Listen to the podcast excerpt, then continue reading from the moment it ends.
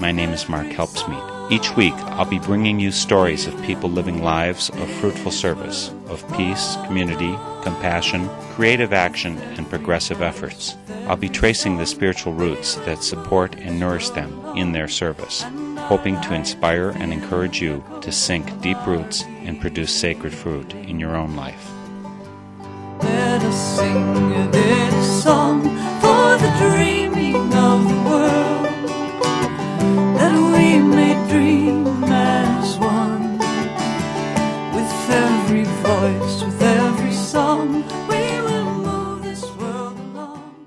be speaking to three people for today's Spirit in Action program.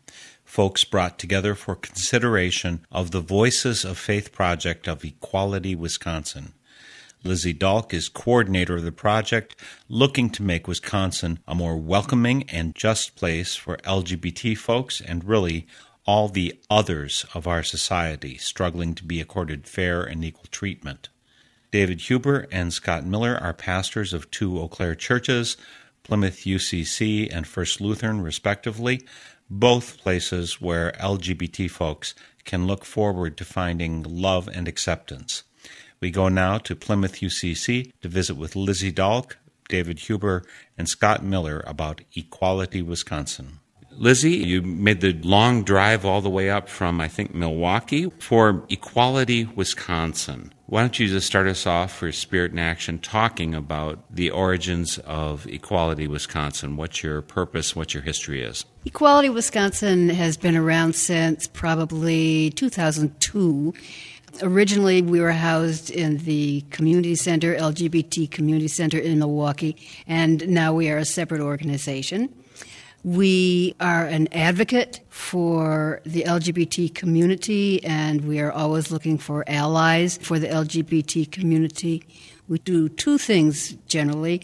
We educate people about the issues that face the LGBT community, and we also pay close attention to the politics around the issues. So when say the anti-gay marriage amendment was being floated around. Was that in 06 maybe? I can't remember exactly when that was.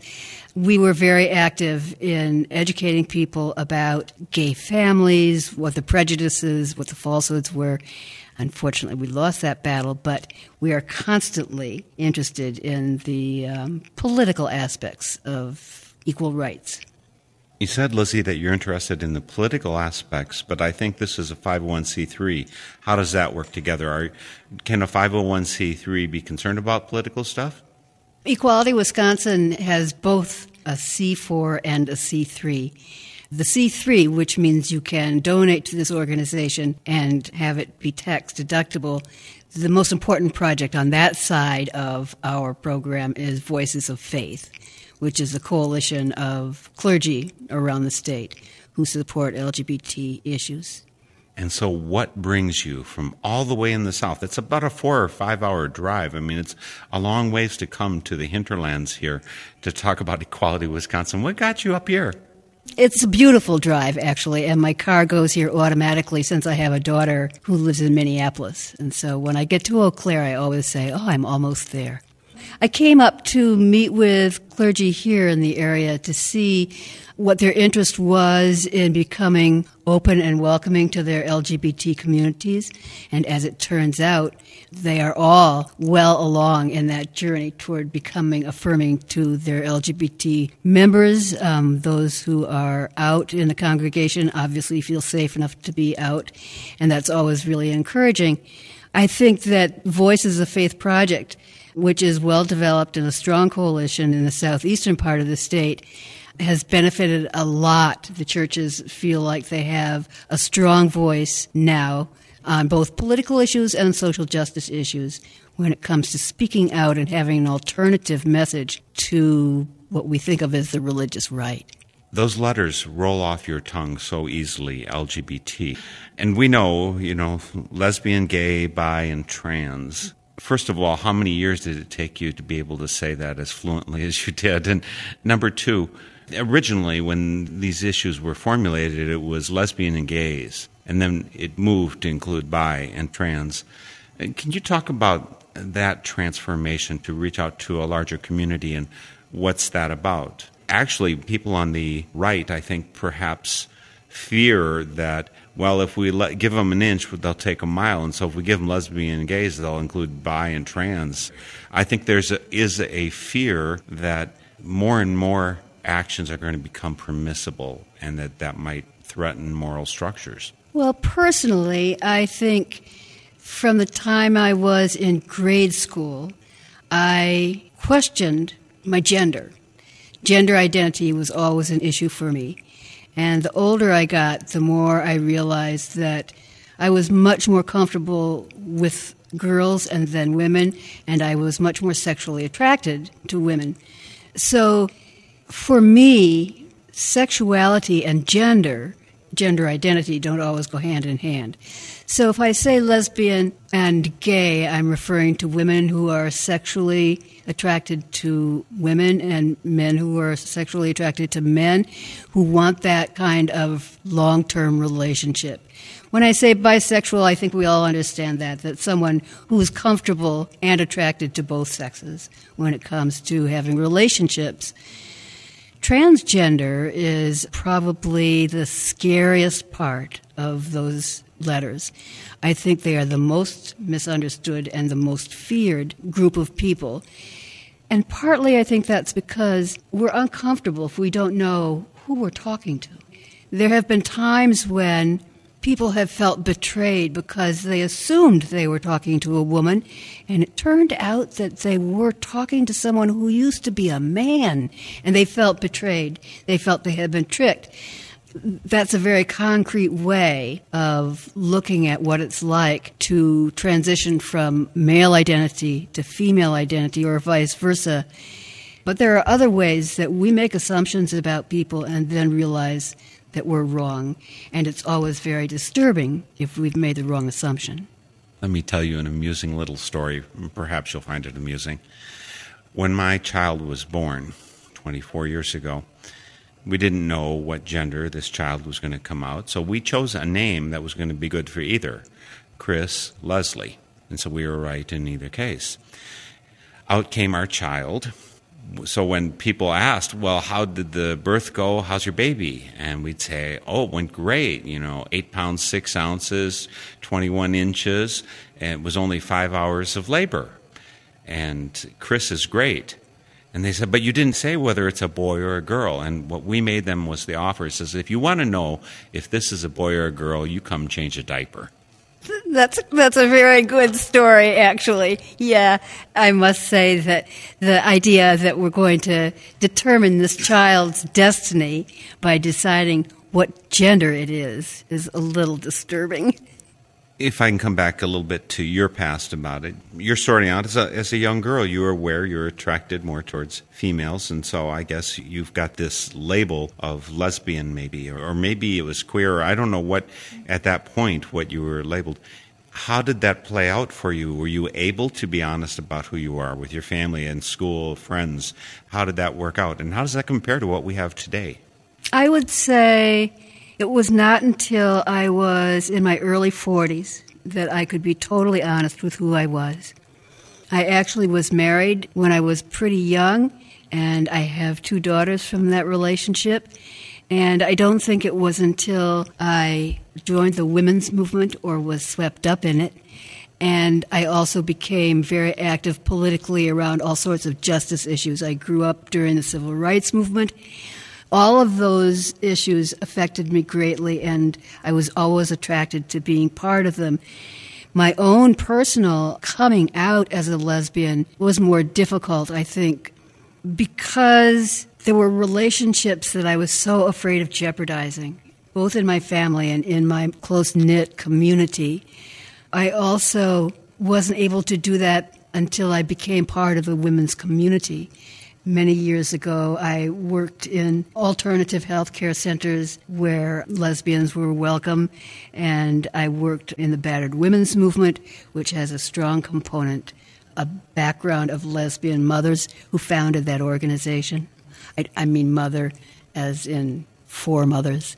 So, actually, I would say at this point in my life, being a lesbian is a very small part of my identity. That I'm w- most interested in is equality and justice for everyone. And to that, I can say, Amen. It is what we need, and we need more of. And labels often detract from that. Again, Equality Wisconsin and the Voices of Faith Project are attempting to provide that. If you had had something like Equality Wisconsin working to provide safe space to you, could you have accepted yourself more fully earlier? Of course, there's trade offs to any of these transitions because I, where do your two daughters come into that and, and the acceptance of that? Societally, we've changed so much over the last 30, 40 years. Uh, so it, it's hard to look back and to project in your reverse crystal ball what would have happened. But how could Equality Wisconsin or Voices of Faith been there for you as a young person? Having grown up in a church and feeling that that community was really important to me, it would have been nice if there had been some way for me to identify myself more openly in that space. I'm not sure if that would be possible now for anyone at that age.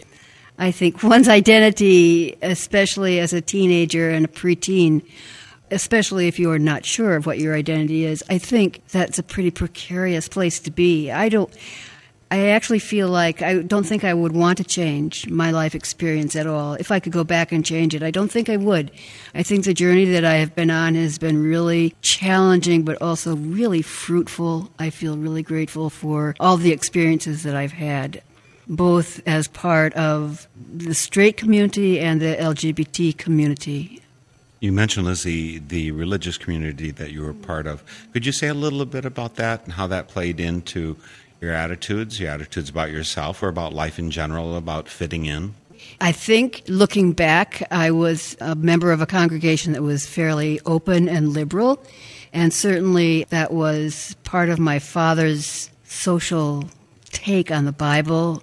I think I learned a lot from him in terms of social justice as a person of faith. So, growing up in that atmosphere had a big effect on me, that's for sure. I grew up in First Baptist Church in Madison, Wisconsin, which is a member of the American Baptist Assembly. So that was actually a stereotype. I soon discovered that if I told people that I went to a Baptist church, they assumed that I didn't smoke, I didn't drink, I didn't play cards, I didn't dance, I didn't do anything. That so that I, I didn't realize that we're actually different Baptists around the world. But that growing up in that environment was very nurturing for me, and I think it was the basis of my desire to be to be able to bring my whole self to that church, to any group, to my school, to any table. I wanted to be able to be exactly who I was, and I wanted that so much for everybody. I think I'd like to bring David Huber into the conversation here now. He's pastor here in Eau Claire, Wisconsin at Plymouth UCC, Plymouth United Church of Christ. David, you were instrumental in getting Lizzie Dahlk up here to visit with us today.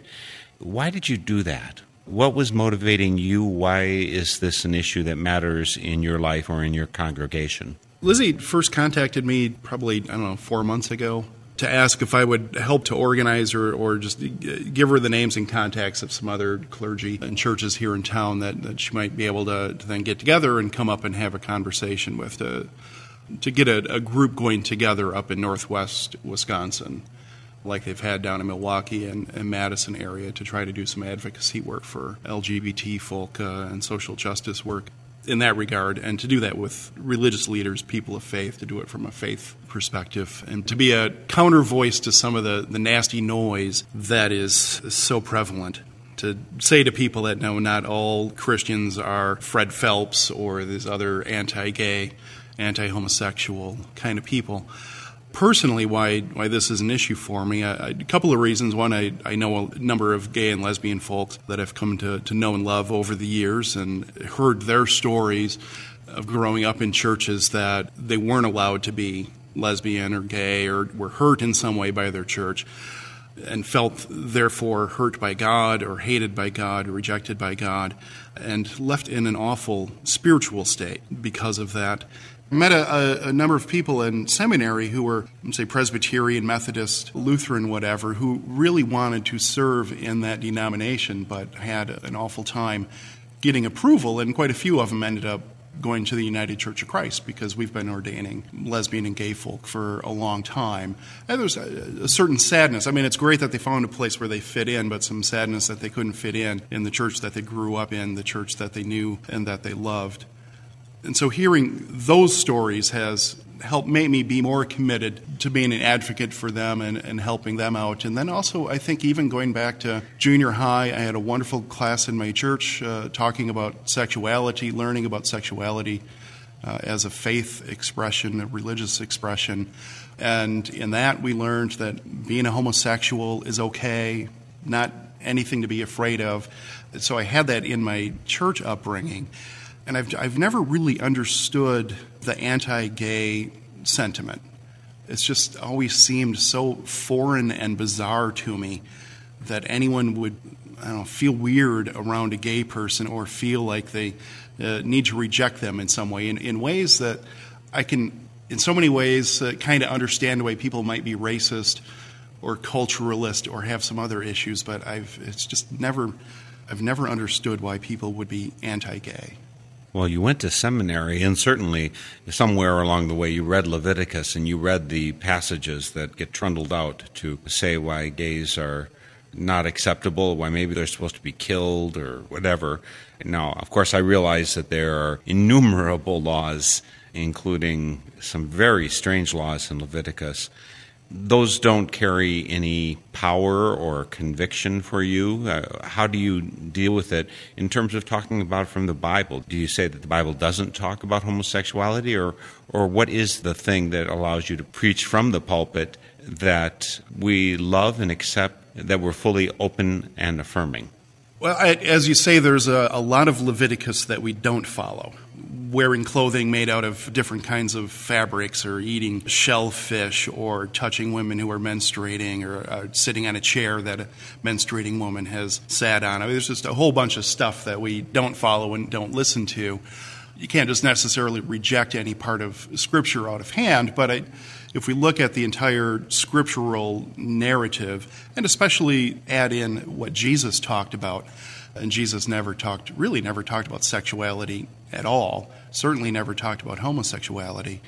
And much that was that is in Scripture that one could say kind of talks about homosexuality is really talking about unequal relationships.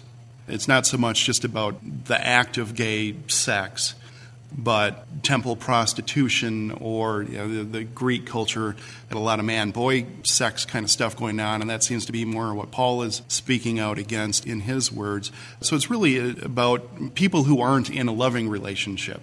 And certainly, I, I think the Bible very much talks of sexual relationships as being something that should be done in the context of love and equality and doesn't seem to specifically single out any particular kind of sexuality, whether it's male and female, or male male, or as so many uh, of the Bible people are, male and female and female and female and female and female and female. You know, polygamous relationships, concubines, and that's all over the place. And the whole biblical narrative, and especially Jesus' ministry, was about including the people on the outside including the people who've been excluded, the people who've been marginalized, the poor, the widows, the orphans, the lepers, the sick, whoever. And I think the a continuation of that ministry is to include really all people, regardless of sexuality or regardless of their financial status or education, any of that. I, the overarching theme of the Bible is love, God's love for all of creation, and that we are all made in God's image. We all have a right to exist, and all of creation has a right to exist.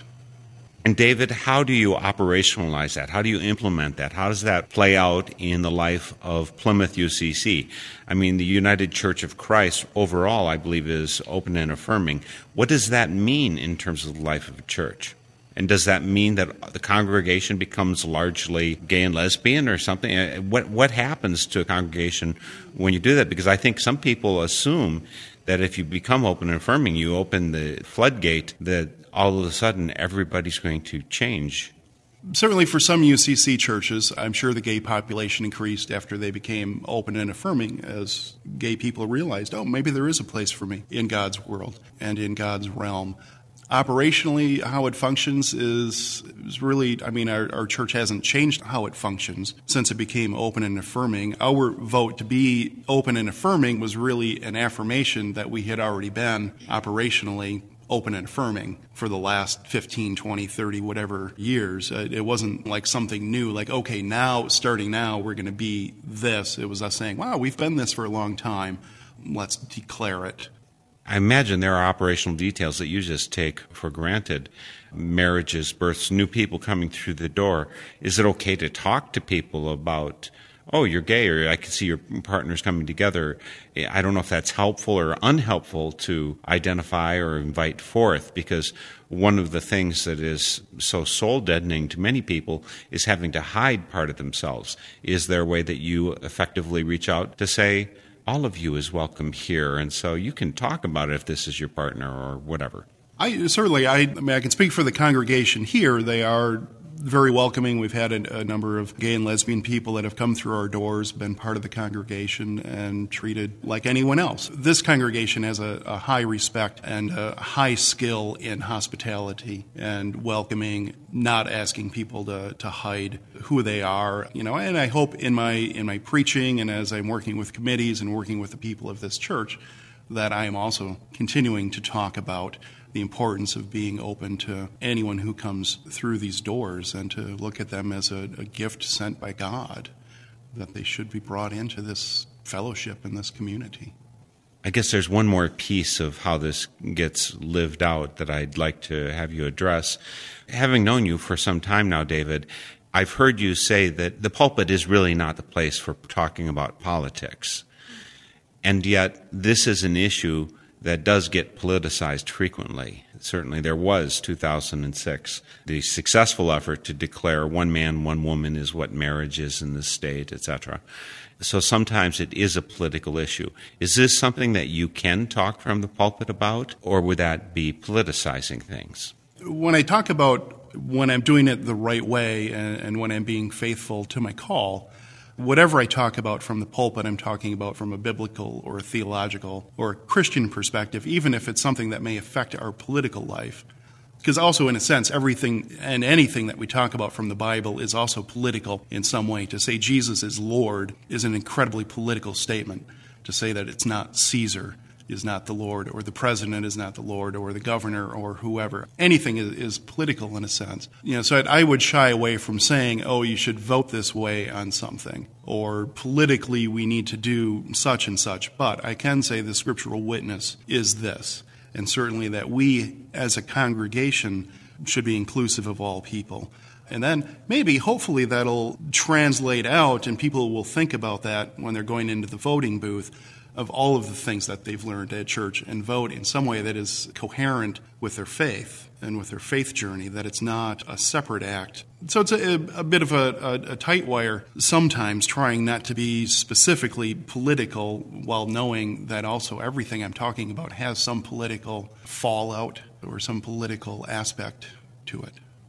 I want to bring in now Scott Miller, your pastor at First Lutheran here in Eau Claire an ELCA affiliated church.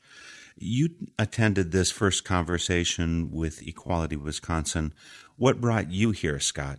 Well, we, you know, I think we all have a personal connection in one way or the other. You know, my personal connection to this issue has to do with one of my children who uh, has come out to us uh, several years ago as being gay. So I'm painfully aware of what still is sort of the lingering issues that some people bring up that is an attempt to kind of um, single them out as somehow the angst or cause of all of our issues and problems in the world. And so I want to be a part of that voice that says that, uh, you know, perhaps we need to have a different conversation here. Is that something you can discuss in person with your church? Is that something you can mention in sermons, or is this something that just has to be an aside? There are times when I have talked about Scripture from the standpoint of, of we as Lutherans who understand that, you know, Scripture is the spoken word, it is the written word, but it is also a live word of Christ. That that's you know, that the Bible isn't something frozen in a block of ice like a prehistoric dinosaur. So when I talk about, especially as Paul talks about that radical inclusivity, when he talks about no Jew or Greek, slave or free, male or female, you know, we could extend that conversation, you know, to say, you know, no black or white or brown or yellow, no gay or straight, that those distinctions are gone in the kingdom. So there is a radical inclusivity that is in Scripture. Even Jesus himself practiced that radical inclusivity by including those on the margins into the kingdom while really being somewhat harsh on the religious people who, you know, sort of thought they deserved that position of prominence in the kingdom. And so that's, you know, I, I do have those opportunities to talk about it. I, it is not my agenda. I don't push it. I don't find a myriad of ways to talk about it. Well, when the text fits, yeah, I do talk about it. Obviously, this has been a big year, Scott, for the ELCA. There was a change that was made nationally, which has certainly attracted a lot of ire or perhaps support from other quarters. Can you talk about what that change was and how it's operationalized here at the local level in Eau Claire? Well, I, I think the first thing we have to understand is that this this is not a new issue the ordination of people in committed same-sex relationships, or nor is it an issue which we can look at in singularity. And I think that's a part of the problem. The ELCA and its predecessor bodies have been, you know, sort of fighting a battle for a very long time. And that battle has at its very essence and core an understanding of Lutheranism that we uh, have called in this country for a number of years uh, the sort of Lutheran free movement this belief in absolute, complete congregational autonomy. And it's not much different, I think, than the political debate in our country at this time between those who are, you know, fighting for the issue of states' rights as over against, you know, to form a more perfect union. So this battle has been fought many times over and over many different issues. This is just the most current issue. And, you know, we fought this in the early 70s over the ordination of women. Uh, this is simply the latest manifestation of it. And what we as, you know, sort of card-carrying Lutherans kind of forget, we forget our own theology. And as I talked about, the word that we follow is not just the written word, but it's the proclaimed word. And we tend to want to become biblicists or worship the Bible uh, we are not, as a denomination, nor has Lutheranism ever been, a Bible-centered denomination. We are a Christ-centered denomination. And sometimes, you know, we become sort of idol worshippers of particular pieces of scripture, and we, for some reason, want to have battles over those. So this is just the latest issue that has caused people to want to kind of revert to that sort of absolute congregational autonomy. In other words, nobody's going to tell me what I can do and that's kind of what's what's being played out here is that you know old Lutheran free movement. It's just a different subject this time. And what is the specific change that happened? Well, this latest one was that you know congregations who want to call people who are in committed same-sex relationships can do that, which would seem to me to be a congregational autonomy issue. But those who are most rigorous against this, you know, are also those who proclaim to want to have you know, it's a little bit like the debate in our own culture about certain political groups who want, you know, the government out of our lives, except when it comes to issues like gay marriage or abortion, you know, then they want the government there with both feet. And that's kind of what you got going on here. Is you've got people who just said this is the latest rallying cry, and the fallout of that is you know have people left my congregation? Yes, we have watched unfortunately in the public light the fight of another ELCA congregation in town over this issue. Could you nail down for me what the specific wording change was? Well, what was actually decided, the actual amendment that was adopted by a two-thirds majority, 771 yes, 230 no, was resolved that in the implementation of any resolution on ministry policies, the ELCA commit itself to bear one another's burdens, to love the neighbor, to respect the bound conscience of all, and be it resolved that the ELCA commit itself to finding a way for people in such publicly accountable, lifelong, monogamous, same-gender relations to serve as roster leaders in the church. That is the actual resolution that was adopted. It says lifelong, monogamous, same-gender relationships. Now, of course, the question that gets begged here is, you know, what does that mean? And I think therein lies a bit of a problem for us as Lutherans, and I think for anybody, because there is a publicly, you know, the church acting as a as a public agent of the state when it comes to marriage. And if we talk about, you know, what is the, you know, lifelong committed monogamous relationship, well, that's a great question to ask not just homosexual people, but heterosexual people. Just because two people are married doesn't mean it's publicly accountable, lifelong, and monogamous. And so it does kind of beg the question, what does committed relationship mean? And, and again, I think that's a conversation that's probably worth having. I'm not sure that, you know, to simply put it in one category or another and say, well, you know, we're not going to talk about this when it comes to heterosexual people where the divorce rate still seems to be around 50%, but, you know, only focus it on one particular group of people. Scott, could you give me a little bit more on your background? You mentioned you had the issue with your son, or I, I, put it issue. It's not an issue. It's it's just a part of being a parent. But your son identifies as gay, and I assume this stretched you. What was your background that brought you into it? Were you ELCA? Were you always open and affirming, or has this been a journey for you too? Well, I think my own journey is, you know, I, I grew up in a rather naive family in the middle of North Dakota. And I don't know that there was any particular sort of world view other than my father was a pretty staunch Democratic Farm League guy. But I became sort of interested in politics. and I went to college because there was a draft on. Ended up getting drafted anyway and spent a number of years in the military, which um, was sort of one of those experiences for me that, you know, as you start to see the rest of the world and you start to have sort of those, you know, parochial kind of viewpoints that you grew up with kind of challenged. And I remember there were incidences when I was in the military that were kind of one of those uh, oh my moments as you saw racism and sexism really on full display. But I graduated from college with a major in psychology and was actually going to pursue that when I got out and ended up going back to seminary for a wide variety of reasons. But so I, I think in my sort of DNA hardwiring, I have been always a more progressive thinker. I, I think seminary was a way, again, of sort of stretching me in, in different directions as I had opportunities to enter into conversations with people at seminary who lived all over the world. Then I spent a long time at the University of Minnesota also doing some postgraduate studies in the area of human sexuality. And so it was, you know, again, in those kinds of encounters that you start to have your sort of parochial mindset kind of challenged. And so when my son came out and finally said he was gay, I mean, it wasn't a surprise to me. And what was interesting, however, was some of his friends' responses. Because his friends were certain that because I was a Christian minister that I would throw him out of the house. And that was, you know, for me, I think the biggest sort of shock was that someone would throw their own biological child out because of this. And so that for me was one of those kind of moments where, you know, that's the viewpoint the vast majority of people have of Christian. Is that somehow, you know, I, I would just discard someone like, you know, trash. That was the piece for me that was probably the most difficult to deal with was where did these people get that viewpoint? And Scott, this change that happened on the national level for the Evangelical Lutheran Churches of America, for the ELCA, what does it really mean here in Eau Claire, Wisconsin? I mean, last year, two years ago, is there anything different? Obviously, there's been a brouhaha of sorts here, but what does it mean that you do differently? Are gay people welcomed into the congregation? Were they last year? Is it is there a change that way? Well, and I think that's that's a great question. I mean, that really is.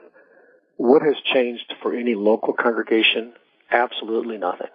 Those congregations that were open and affirming to all people, regardless of race, color, creed, ethnicity, sexual you know, orientation, whatever, are also the congregations after this decision that are open, open and welcoming. Those congregations who see this as an abomination are the same ones today who see this as an abomination. I mean, that's kind of the sad part here is that really nothing has changed and nothing will change. Local congregations will still determine what their course forward will be. And I think, you know, uh, pastoral leadership means something, I think, in this issue, in that, you know, can we lead our congregations into a more kind of open and affirming of the wide variety and diversity of this God's creation? Or do we simply, you know, kind of batten down the hatches? And I mean, you and I are both aware that unfortunately, in you know, in our culture, the single most segregated moment is Sunday morning. as people tend to want to gather in like-minded groups. And that's not going to change. You know, as I have sort of, in some way to try to deal with this with a little bit of humor, have said, you know, there's not tens of thousands of gay people saying, gosh, I can't wait to get into a Lutheran church. I mean, it's just, it's not going to happen. And that's what I kind of find a little strange when I have conversations with those churches and denominations and clergy who are rabidly anti-gay is, is that they want to tell me, well, but we welcome all people. And I had an interesting conversation with a young man as I was talking to him. He was one of my older son's friends. My older son is now in the Marine Corps. And I said, you know, do you go to church? He said, well, yeah. I said, well, why do you go? He says, well, because my parents make me. I said, well, when you graduate from high school, will you go to this church? He goes, absolutely not. And I said, well, why not? He says, well, because every Sunday the pastor stands up there and says, here's our church and all people are welcome. But he said, I know that's not true. He says, unless you look like us and act like us and think like us, you're not welcome here. And I, I think, you know, that sort of needs to be a wake-up call for religious people. There's really not a culture out there waiting for us to come around. There's a culture out there who's already moved on it's interesting to me that if you read, you know, any of the, the studies that have done, there was a wonderful study done a few years back by the Barna Institute. The vast majority of the people in our culture under the age of 40, this is not an issue. It simply is not. The culture has moved on. And it's only we in the church who think that this is important. I think I want to come back to you, Lizzie. One of the things that I'm aware of as the background to this issue about dealing with Equality Wisconsin and Voices of Faith is that Wisconsin is something of a battleground state this past year. There have been issues that are proposed in the budget that strongly affect lesbians and gays. Uh, and, you know, they affect everyone. We've all, in one way or another, been affected by the turmoil and by the proposals and by the things that have been enacted.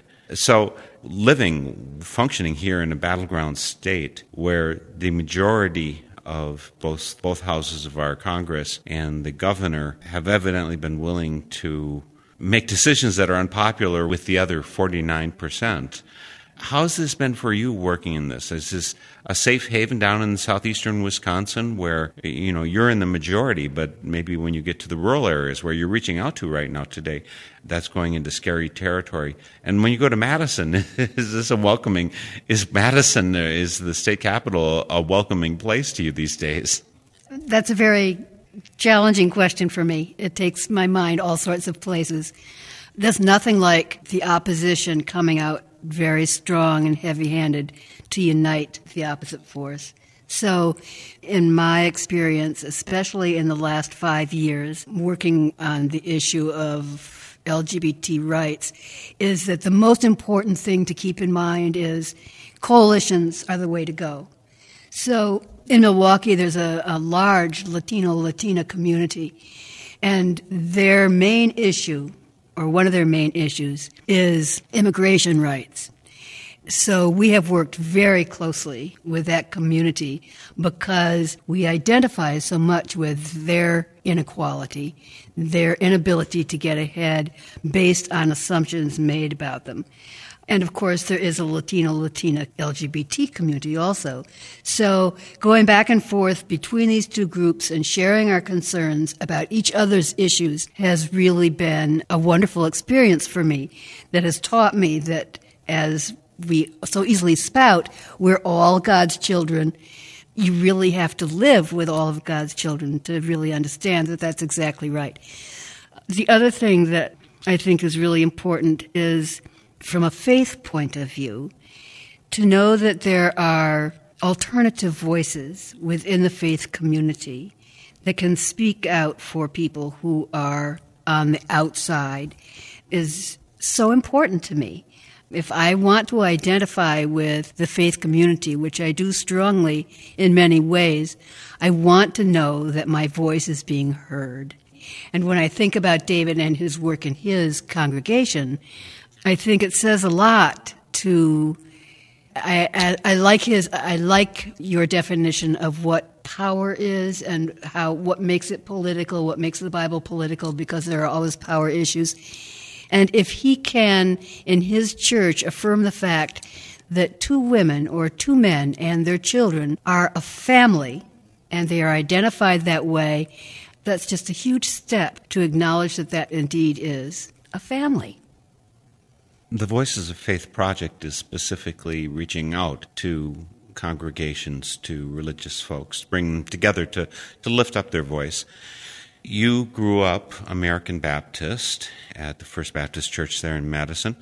What's your religious affiliation? Do you get strength from those roots? And how do you get that strength and affirmation these days?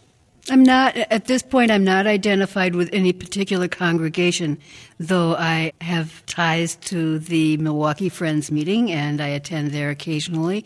And my office is actually in Plymouth Church in Milwaukee, and I occasionally go to their events and their services. I have worked with two Jewish congregations in the Milwaukee area and feel totally comfortable and welcome there. What speaks to me most, whether it's a faith community or not, is are the people there. Can I tell that from their faith they are reaching out to everybody? What does it mean to be a person of faith and at the same time an ally to someone who is on the outside? And if I can feel that when I'm in a church or in a synagogue, in a mosque, then I'm comfortable and I'm spiritually fed by that. If you just tuned in, you're listening to Spirit in Action. I'm your host, Mark Helpsmeet, of this Northern Spirit Radio production. Our website is northernspiritradio.org. And you can come to our website, northernspiritradio.org, and you'll find all of our programs of the last six years. You can listen to them and download them, and you can find links to our guests, and you can post comments. Please let us hear from you. We love to make this communication two way. Again, we're speaking with Lizzie Dahlk, who is of Equality, Wisconsin, also with the Voices of Faith Project. She's up visiting Eau Claire, Wisconsin, where we're situated. But this is, I think, an issue that's going on across the country. We're one microcosm of a macrocosm on this issue. So I thought it was valuable to listen to Lizzie. And one of the things I've been wondering, Lizzie, is what kind of reception you're getting. Are you going to other areas of the state? Are you getting positive reception there? Is it your sense that across Wisconsin, both urban and rural, that there's a receptive ear, that there's the numbers or the support, the heart, the spirit is there? Or does it look like a dark time? I would say that no matter where I go, if we're talking about congregations, there is always someone there who is welcoming. Of course, I don't choose the most challenging congregations. I tend to go to congregations that might already have a reputation of being somewhat progressive in terms of social issues. If I think about rural and city, I think it's equally so in both places. People are people, no matter whether they live in a large city or in a smaller town or in a suburb.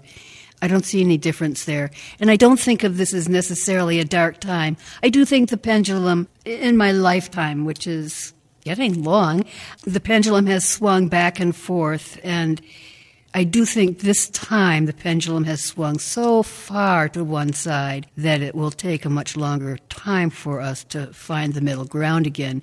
But I don't think it's a dark time. You know, Scott, I asked Lizzie if she thought it was a dark time in Wisconsin uh, with all the mess going on here from the governor's desk on down. Do you see this as a dark time within the ELCA, or is this just light bursting through? I mean, obviously there's some pain in this birthing, but how do you overall see it at this point? I am absolutely the optimist from hell. I think this is a great time. I think our culture is going through some massive upheavals. I think there's a new paradigm that's starting to emerge I think there are people who are afraid of that. I think there are people who see that and embrace it. I think this is a great time in the ELCA because now we are going to be forced to have to actually sit down and say, who and what are we really going to be? And I think that's a powerful conversation. I think that's an incredibly hope-filled conversation because obviously the ways in which we have been and done the church for a very long time aren't working anymore. It's a little bit like, for me, it's a little bit like when the Vatican in the 60s under John Paul, uh, under John the 23rd kind of opened up its windows and let some fresh air blow through. I think that's what's happening. And about every 500 years, there seems to be a major sort of religious shift in the world. And I think we are in one of those shifts now where we're going to see something start to emerge on the horizon. There's been great authors who have been talking about this for decades. You know, Hans Küng certainly being one of them. That there is a, a sort of a, a whole new way of being that's coming forward. And it's, it's difficult. It's struggle. I mean, it, it this idea somehow that you can have renewal without pain this is, I think, you know, the birth pangs of a new way of the church being the church. And I think it's long overdue. And so, no, I don't think this is a dark time at all. I think it's a very hope-filled time. And, you know, and, and I think we're going to struggle for a while. But you know what? That's okay. I'm, I'm full of hope that we are going to once again become what it means to be church. No, I'm very hope-filled. I would say, by the way, Scott, that I wouldn't call you optimist from hell. Optimist from heaven. That's what it sounds like to me. Okay, there you go. You can change that to optimist from heaven. I truly think we are better not beating up our, our brothers and sisters. and I think that's a, a problem we have is that, you know, we want to sort of trump our righteousness with our rightness. I think what we have to do is not forget that people are struggling and I think I'm struggling with a massive number of different issues when it comes to what it means to be the church. And I think one of the natural responses to that struggle is to just to pull back, is to batten down the hatches, is to become sort of legalistic. And again, you know, there's nothing new here. In preparing for, you know, for Reformation, and I've been rereading an old piece on the Reformation, and what the author of this narrative on the Reformation, a guy by the name of Hans Hillerbrand, you know, what he talks about is that it wasn't Luther who made the Reformation. The Reformation was going to happen because the forces of, of the world were simply shifting. You know, the people, you know, like Luther and, and Melanchthon and others who were a part of this journey, if it wouldn't have been them, it would have been someone else. Because there was just sort of a need for the culture to shift. And that meant the culture of the church.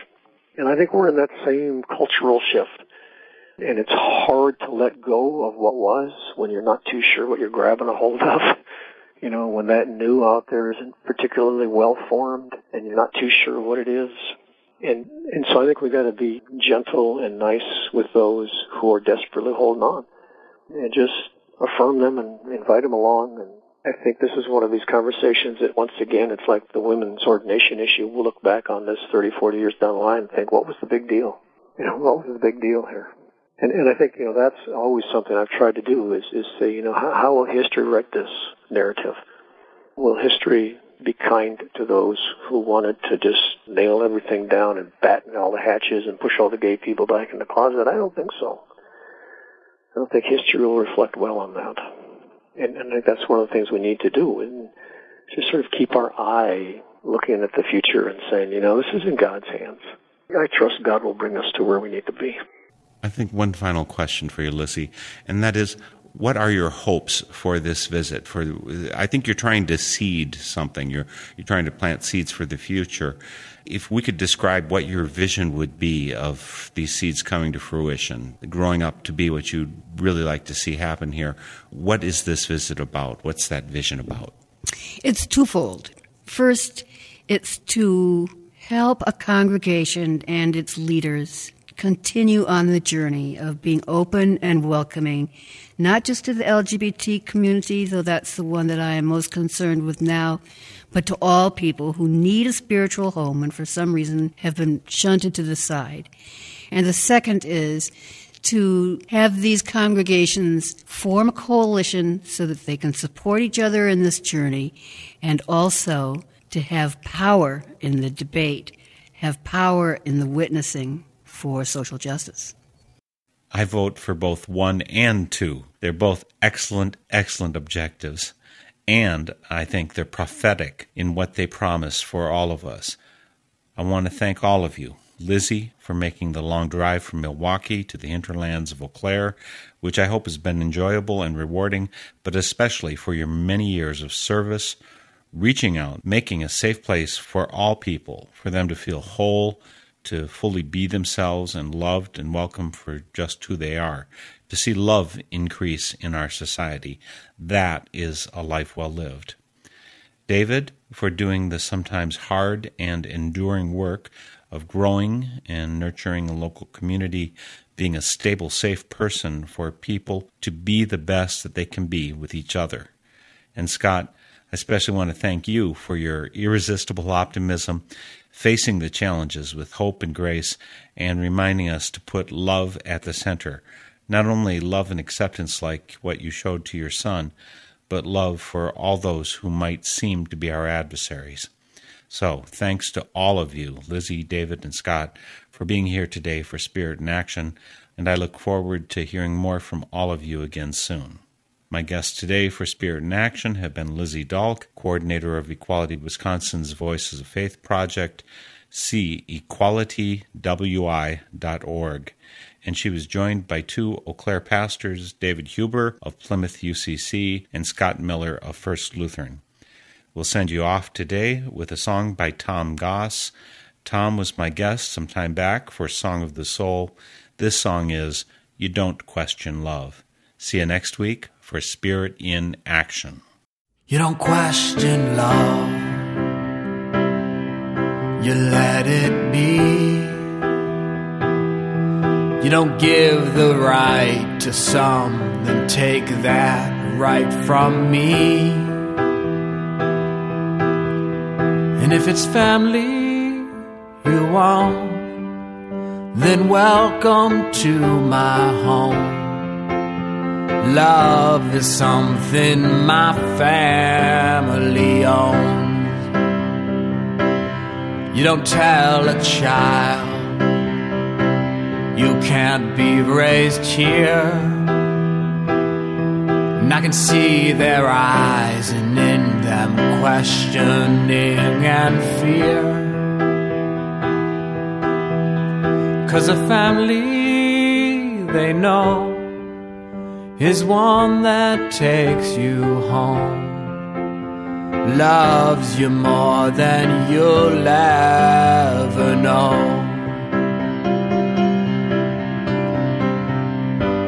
And take it fast now, or take it slow. Your deepest breath, you know, deserves one more. Cause I'll never kiss the face of a more beautiful soul.